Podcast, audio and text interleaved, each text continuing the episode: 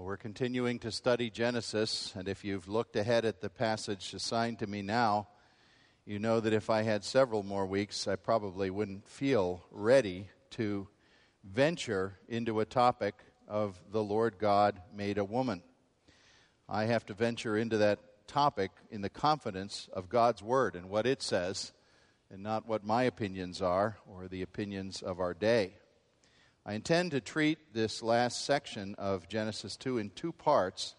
Uh, it could be divided even more than that, but I'm going to look today. I'll read the whole remaining section, but really I'm just concerned today through verse 22.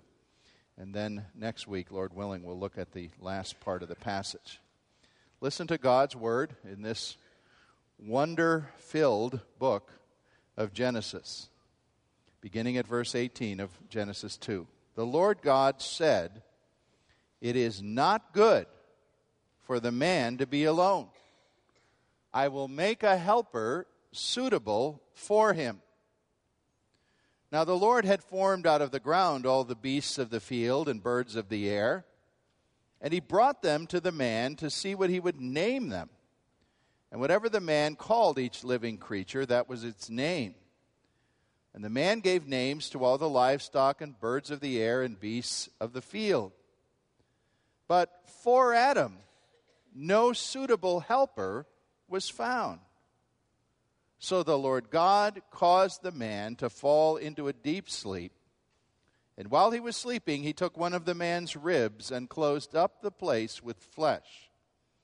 Then the Lord God made a woman from the rib he had taken out of the man and brought her to the man. The man said, This is now bone of my bones and flesh of my flesh, and she shall be called woman, for she was taken out of man.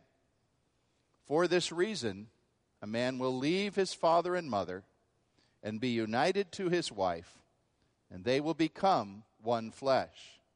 The man and his wife were both naked, and they felt no shame. This is God's precious word, true in every part and every word. Just Friday of this past week on ABC's Good Morning America program, Barbara Walters presented a brief highlight of an interview, which I understood was to be shown later at night, of her interview with a transgendered so called man whose name is Thomas. The curiosity about Thomas is that he or she, depending on how you want to say it, has already given birth to one child and is pregnant with the second. And yet, if you would meet Thomas, you would notice a mustache and a beard that has to be shaved every day because, of course, Thomas was born as a woman and yet has had her body partially altered by surgery and by hormones. And so now the law of the state she lives in defines her as a man, even though her physiology does not. What a tragically confusing world we are presenting to our children and our grandchildren. What is a man? And what is a woman? You almost have to wonder if anybody knows the answer anymore. But the Word of God is not confused on this subject. In Genesis 2, we come to a very momentous text. The creation of Eve as a wife for Adam, the first man. Now, it's been hinted at already, and I didn't say much about it when it was said in Genesis 1:27 that God created man in his own image. In the image of God he created him male and female he created them. It wasn't elaborated there. Of course it awaited the elaboration that is before us today. I cannot emphasize strongly enough the crucial importance of this text this latter part of Genesis 2 because what you find happening as you study the Bible particularly the New Testament, is that everything by way of definition of manhood, womanhood, and marriage points back here. Every time the scripture undertakes to talk about these subjects, almost without exception, some reference is made, a phrase or something is said, it was not so from the beginning, or even divorce goes back to here. And this passage is put under the spotlight. So if we are going to have a right reference point to look back at later, we'd better check the reference point carefully as we go through it now. The first woman was God's gift for the first man as a unique helper and companion who would respond to him in a perfect and complementary way.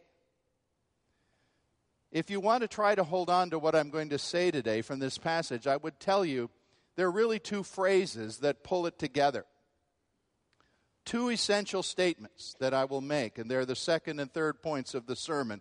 Namely, that God made the woman for the man, and he made her from the man. Now, these actions don't signify that a woman is man's inferior. Certainly not his slave. Certainly not his plaything. One person involved here, the man, was made to be primary initiator and defender and to some extent leader. While the woman was made to be the primary responder and nurturer and helper. And how sad it is that we've taken those terms and we've twisted them and we've made them into hateful things, or some have anyway. If each of these are seen alone here as God created them, they have tremendous dignity as individuals. And together in union, as God designed, as one man and one woman would be married together, they have dazzling potential. Absolutely dazzling, because in a marriage, these two human beings display the full grandeur of the image of God because manhood and womanhood are so fundamental to how God made us. You can't talk about people. You know, if you talk about any person, you refer to someone in conversation with somebody else, you say right away the name and you say he or she, and right away they, oh, you're talking about a woman. Oh, you're talking about a man. And right away they have a category that conditions everything that is thought or said about a person such a finely tuned core of what human beings are meant to be naturally is going to become an area of confusion in a fallen and sinful world. And naturally, it isn't a surprise at all that Romans tells us that Romans 1, when it tells of the fall and its consequences, that one of the very first things that are seen in the human society is that in the area of defining manhood and womanhood and their interaction and their sexuality is the place where there will be abuse and distortion and tragedy. Because it strikes right at the vitals of what we are and what God made us to be. Well, the first thing I want to consider with you this morning is a bit of a preliminary point, but it's important. It's what must be labeled as the Bible's first malediction. Now, I try not to use words that are not understandable, so I'll explain the word because you may never have heard the word malediction, but you have heard its opposite benediction. A benediction, if you don't know what it is at the end of every worship service, means to speak blessing, to speak about that which is good, that which is profitable and positive. If that's a benediction, obviously a malediction means to speak of ill or speak of something that is negative or out of sorts or not good.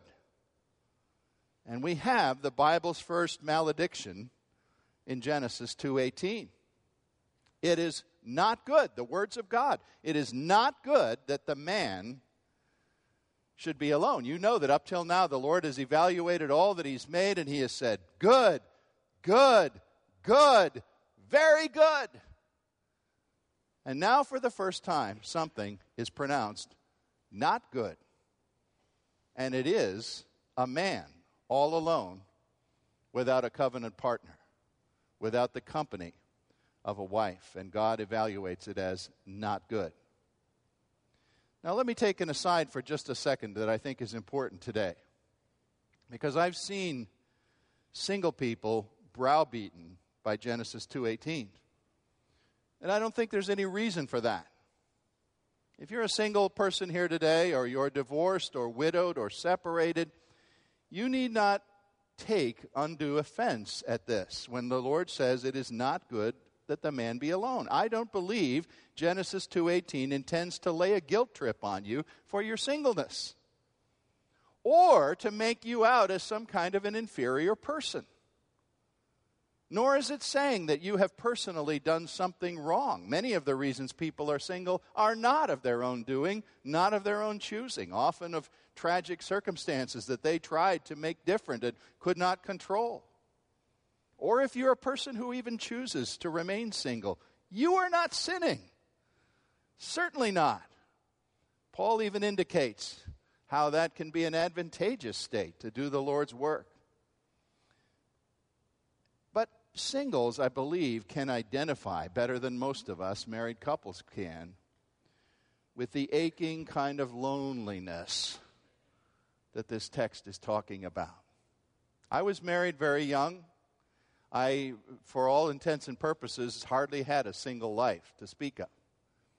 And I think because of that and because of a happy marriage, it, it took me a long time to understand, as a pastor observing people's lives and troubles, how deep and how terrible the ache of simple loneliness can be in people's lives. It's a devastating force that hurts many people with an ache that they live with constantly.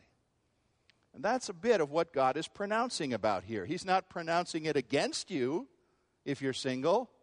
He's looking at the situation and saying, I understand that there's an ache here. There's a depth here that is out of sorts in many, many cases of those who are single. Now, notice that it's God who makes this unilateral assessment. It's not Adam. You know, Adam wasn't filing a grievance. He was saying, God, you made me all alone and I don't like it. No, he wasn't saying that. We don't have any sense that it was originating with him because how could he file a grievance? He had no idea that there was a different way to live. He had always been alone. I don't think, I think if you said, Hey, Adam, what do you think of loneliness? He would have said, What do you mean? I don't know anything else. But here, as God evaluates the situation and says it is not good, he also determines and resolves to become the one who will redeem this situation. I will make a helper suitable to him.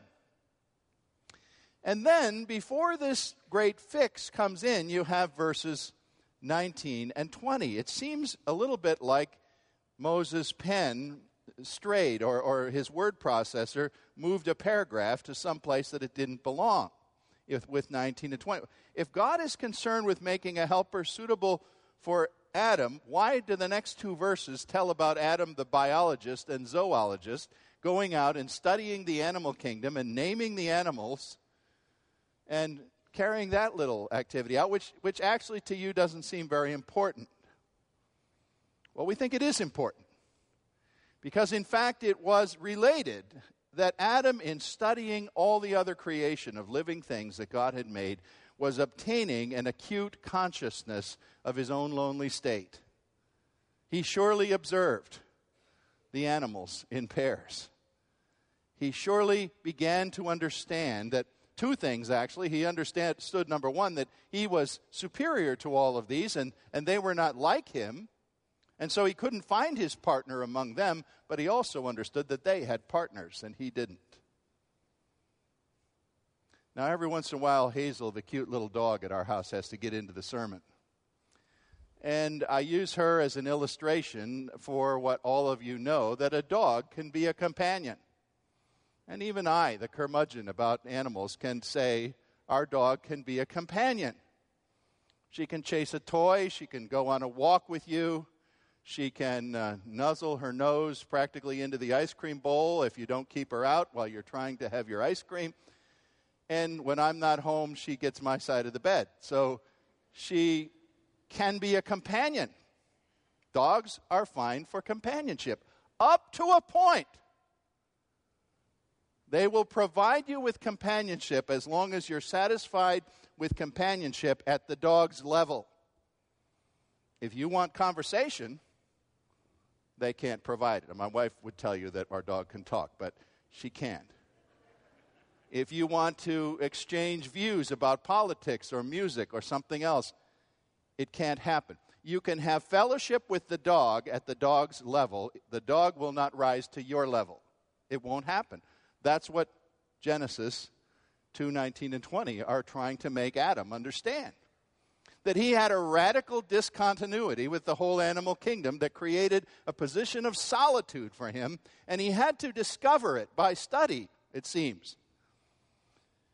He had to discover, the last part of verse 20, that for him there was no suitable helper to be found. And I would sense here that a keen hunger was born in the man he probably couldn't put a name to the hunger. He didn't know how it would be satisfied, but he was starting to understand that something needed to change. Now, one area of Adam's inadequacy here, of, his need, is, is very, very obvious. Remember the creation mandate that God blessed the man and woman back in 128 and said, Be fruitful and increase in number, fill the earth and subdue it. Now, if Adam was thinking about that, he might have asked God, How am I supposed to do that? How will procreation be possible? I'm here alone. I see how the animals reproduce. I can't do that.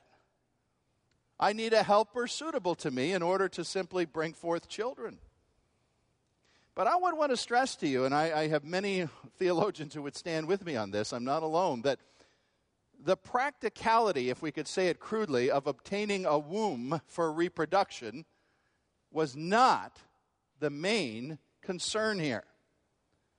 In fact, if you look here in Genesis 2, you don't see Eve mentioned as a reproduction helper or a mother at all. That's going to come up, of course, and she is going to bear children, and that's important. But I want you to notice that the emphasis of Genesis 2 falls on Adam's need for a companion slash wife more than a mother of children.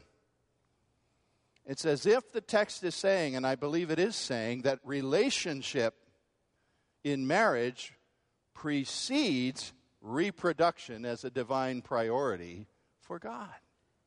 God is concerned that the man have a companion who suits him.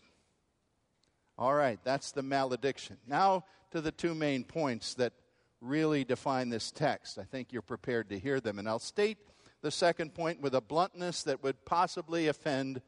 It certainly would offend if I was speaking to an audience of the world at large. Maybe not all of you, or maybe not too many of you, but I'll state this point this way that our text definitely teaches that this woman was made for, little preposition, it's very important. The woman was made for the man. It says for Adam for his benefit, for his completeness, no suitable helper was found. In other words, among the animals. Now, anybody who's been brainwashed, as many people have been, by decades of feminist scripture bashing is mad. They're mad because I've betrayed that I'm one of those chauvinist pig conservatives who is against women and who says that women are made for men and so they must be men's property to be walked upon and trampled upon and harmed and all of that. And if you're ready to march out the aisle and slam the door behind you, I guess you have to go ahead. But I wish you'd stay a minute to hear what I'm really saying. The scripture does teach that the woman was made for man. But it certainly does not teach that she was made to be his doormat his slave, his unpaid prostitute, or anything of the kind. Certainly not his inferior. What does it say? These words are, are, very, I'm just convinced they're so important. These words, they're repeated twice, once in verse 18, and then at the end of verse 20. A helper who is suitable, or a suitable helper. What does that mean? If you will understand what that means, I think you hold in your hand a key to the whole issue. because I think it means exactly this. And I'll state it and then I'll repeat it. Despite having full equality before God, obvious differences in men and women define for us distinct roles. And when rightly understood, these roles are fully complementary, not competitive. I'll say it again. Despite having full equality before God, obvious differences between men and women define distinct roles for us each. And when rightly understood, these roles are meant to be, God's intention was for them to be complementary, not competitive. Ladies, I tell you, a helper suitable does not denigrate you. Every ad- advocate of the, the women's movement, the radical side of the women's movement, will tell you it does. Oh, what is this helper suitable? We're just junior assistants to do what men tell us to do? No. What this does mean is someone whose strengths are exactly and precisely honed to match, listen to me, the man's weakness. A helper is somebody whose strengths are honed and suited to match the man's weakness. By the way, did you know that no less than 16 times in the Bible God calls himself Israel's helper? Would God call himself a helper if that meant he was a slave for Israel to walk upon or, or some kind of a junior associate? What we see is that when God helps human beings, he retains his deity, he retains his grandeur, but he steps into a servant role in the person of Christ to get under us and lift us up, which of course he did supremely at the cross. Now, if you're a person who has ever had to call out for help, help me. I picked up this thing and it's so heavy I can't carry it, or, or whatever. You know that what you want is somebody with a strong gift to come, right? And maybe even a strength that you don't have, maybe a different gift that you don't have. Therefore, in making women a helper suitable for a man, here's what God was saying. Listen to this carefully. All alone, men are incomplete and men need help. Can I get an amen to that from the women of the audience? Come on. All alone, men are incomplete, and men need help. Now, it seems to me that the person who is called into that situation would not feel insulted by be, being called a helper being called to provide what the man cannot provide. And once we would agree, if we can agree, that a woman is made for the man in this sense because he needs help, then we are ready to begin elaborating. We're not going to do it today. We don't have time, but we could on a later occasion elaborate about the roles that women have as helpers and that men have in relation to women to provide mutual help one to the other. You see, this view that I have just stated is what many will call, and I call, the complementarian view of understanding men and women. Complementarian. Lots of big words today. Malediction, complementarian. Simply means men and women are equals, made by God to complete and assist each other, not to be competitors for the same roles. Now, in our 2008 society, that's not the viewpoint, as you may well know that prevails in our society. That has a name too. We call it the egalitarian view, and I can define that for you real easy. It's a view where a woman or a man says to the opposite, Anything you can do, I can do better. Anything you can do, I can do better, and vice versa. In fact, the egalitarian view denies male and female roles with a vehemence. It says, Don't talk to me. Uh, the minute you start defining roles, you men are, are putting us down. And so it ends up in an almost ridiculous position where it denies physiological and emotional differences between men and women and says, oh, that's all just cultural conditioning. And we need to do away with that cultural conditioning and just acknowledge we all do the same things 50 50. There shouldn't be any kinds of differences. And the minute you emphasize the role differences, you're doing something bad. Well, that may sound dumb, but unfortunately, that viewpoint has taken over our schools and our government and our military and all kinds of areas of society with horrendous consequences. The woman was made for the man, meaning for a role to help, because man is weak. And man was made, vice versa, we could say, for the woman, because she has weaknesses that he can meet. Now, thirdly, today, if we look at verses 21 and 22, we see the other key statement here that the woman was made from the man, another preposition. She was made for him, but she was also made from him. What does that define that is unique or, or helpful? Well, really simply, it tells us we are equals. We are equals. We may be different in our roles, but before God, we're equals. And so you're invited here to look at a great mystery in these couple of verses, especially verse 21. The first surgical operation with the first anesthesia. I've had people come to me with their Bible open, and, and this is one of the real problems. I, I mentioned last week the man who said, I, I just can't get over these things that seem like fables in Genesis. And they say, Do you think this really, literally happened? This rib operation? Well, I say to you this God's word is true. It teaches truth and it teaches history. And indeed, in Genesis, it does speak symbolically at times, and it speaks of mysteries that no human being witnessed. This, there was no human observer. You know, you picture the operating room with five heads around a table with their surgical garb on. No, there was only one operator here, one surgeon. Nobody else witnessed this. This is how God chose to communicate what he did. And I believe it conveys truth. That's all I can tell you.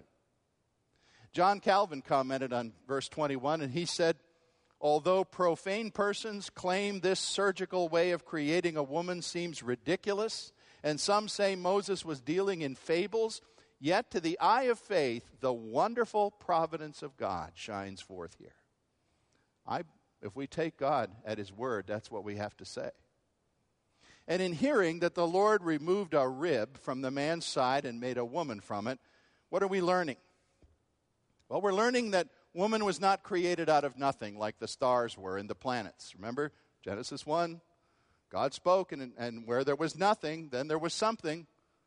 This isn't how woman came about. Nor was she made as Adam was described, being made out of the dust of the ground. She's made a different way. She's made not completely new. In this sense, she's made the same, from the same essence, the same flesh and bone, as Adam, despite her being different. When we say she emerged from the man, it seems very clear that we banish every notion of her being either the man's inferior or his superior. She comes from the man as his equal. And she too is God's divine image bearer. Now, the tendency, of course, today is, you know, the feminists are saying, Yay, he finally said women are equal. And that's what we want to stress. Let's stress equality and, and do away with all that other stuff and minimize any distinctions of maleness and femaleness. And when you start doing that, what do you end up with? Thomas, the pregnant man, and the terrors of our society, taking a toll on a rising generation who have no idea what it means to be a man or a woman. Equality of male and female creation before God does not mean interchangeability. One writer I was reading this week used a sort of a crude illustration. I suppose it'll appeal to men more than women. But he said, think of an internal combustion engine. You mechanically minded men will identify here. He said, you know, in an engine, you have a cylinder head and a crankcase. They're both made out of steel, they're both sizable chunks of the engine. Uh, and they're, they're sort of similar in general size and, and maybe cost, but you can never exchange. You can never take two cylinder heads and put them together and have an engine, or two crankcases and put them together and have an engine. Sorry, ladies, if you don't know about those things, but it, it won't happen. You've got to have each part. You've got to have a cylinder head and a crankcase. They are perfect complements of each other, they're not interchangeable. And yet, because of our sin, we take this area of our creation equal before God, but with different roles, and we twist it. And men are probably the greater twisters and manipulators, I will freely say.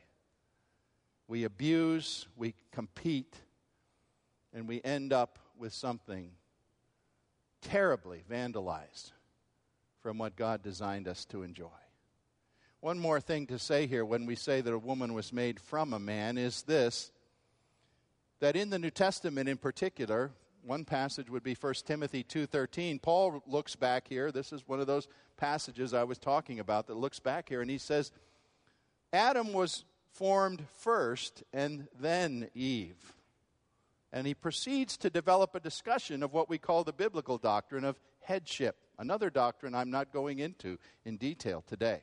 But there is some emphasis put in a place like that, or in Ephesians 5 and other places, on the firstness, if that's a word, of Adam. And the scripture says being first implies to a certain extent leadership. And as the New Testament develops that, leadership in two particular areas that are spelled out the marriage and the church. It doesn't say the man is always the leader everywhere at all times, that there could not be a woman president of the United States or a lot of other things, or a woman corporate head. But in the marriage and in the church, this headship, firstness principle is emphasized as a distinct part of the man's role to, in those limited circumstances, initiate and defend the woman and lead her in godliness and the woman's role to respond and to help and to support. Now, that never, never, ever, ever, ever gives any man the right to hold this Bible and say to the woman, I'm the boss. This book says you have to do what I say. I'm the tyrant. I intend to domineer. You better obey me. That is not in this book. In fact, the leadership, the headship, is portrayed as being so compassionate, so self giving. Read Ephesians 5 that it compares exactly to what Christ did for the church. The domineering husband cannot hold a Bible and say, This book backs me up. The older commentator Matthew Henry had it perfectly. You've probably heard his little paragraph quoted at wedding ceremonies many times. These words have come down through the ages for several hundred years. Henry described it this way God did not make the woman out of man's head for her to dominate him, nor from his feet to be trampled on by him, but she was taken from his side to be equal with him before God and from under his arm that he might protect her, and near his heart that he might cherish her forever. You got it right, Mr. Henry. That's exactly what this passage is talking about. I summarize once more as I close here. The first woman was made by God for man. That tells us she had strengths. Strengths to fill a role that the man didn't have. Strengths to help and assist and glorify God in this complementarian relationship. And she was made from man, which affirms beyond any doubt that she is man's equal in intellect and spirituality and value before God, who is the Father and Savior and Creator of them both. Now, next week, I want to look more carefully at verses 23 to 25 and what they imply about marriage. And we're going to look at this and see Adam breaking into song when he sees the wonderful gift that God presented, he married the woman without delay. I think there's simply no wonder of creation out there among all the swirling galaxies and planets and under the microscope or anywhere you want to peer at what our Creator made. There is no greater wonder that God made than the wonder of manhood and womanhood. And sin always attacks that which is most an expression of God and His nature. So it's no surprise that our sexuality and our gender roles are the arena for power games, manipulation, and pure vandalism of the image of God as He stamped it on us as men and women. But as we close today, I remind you of this, and it's not anticlimactic at all. Only in the new birth by faith in Jesus Christ do we begin to recover the wonders of what we were made to be as men and as women. And it is our Savior's grace that has power for forgiveness and restoration, even in the tangled web we often make of this area of God's creation. May God be the one we look to for restoration and for grace. Father, as we continue to think on these things, your word is balanced, your word is true. How far we've come from the basic truths put forth here. Help us to be people who are not swept away by the tide, to be people who understand the equality of men and women, but also to see the roles that you will spell out for them. To your praise, because in what you've made in us, we see your image and yourself. Help us in this matter. We pray in Jesus' name. Amen.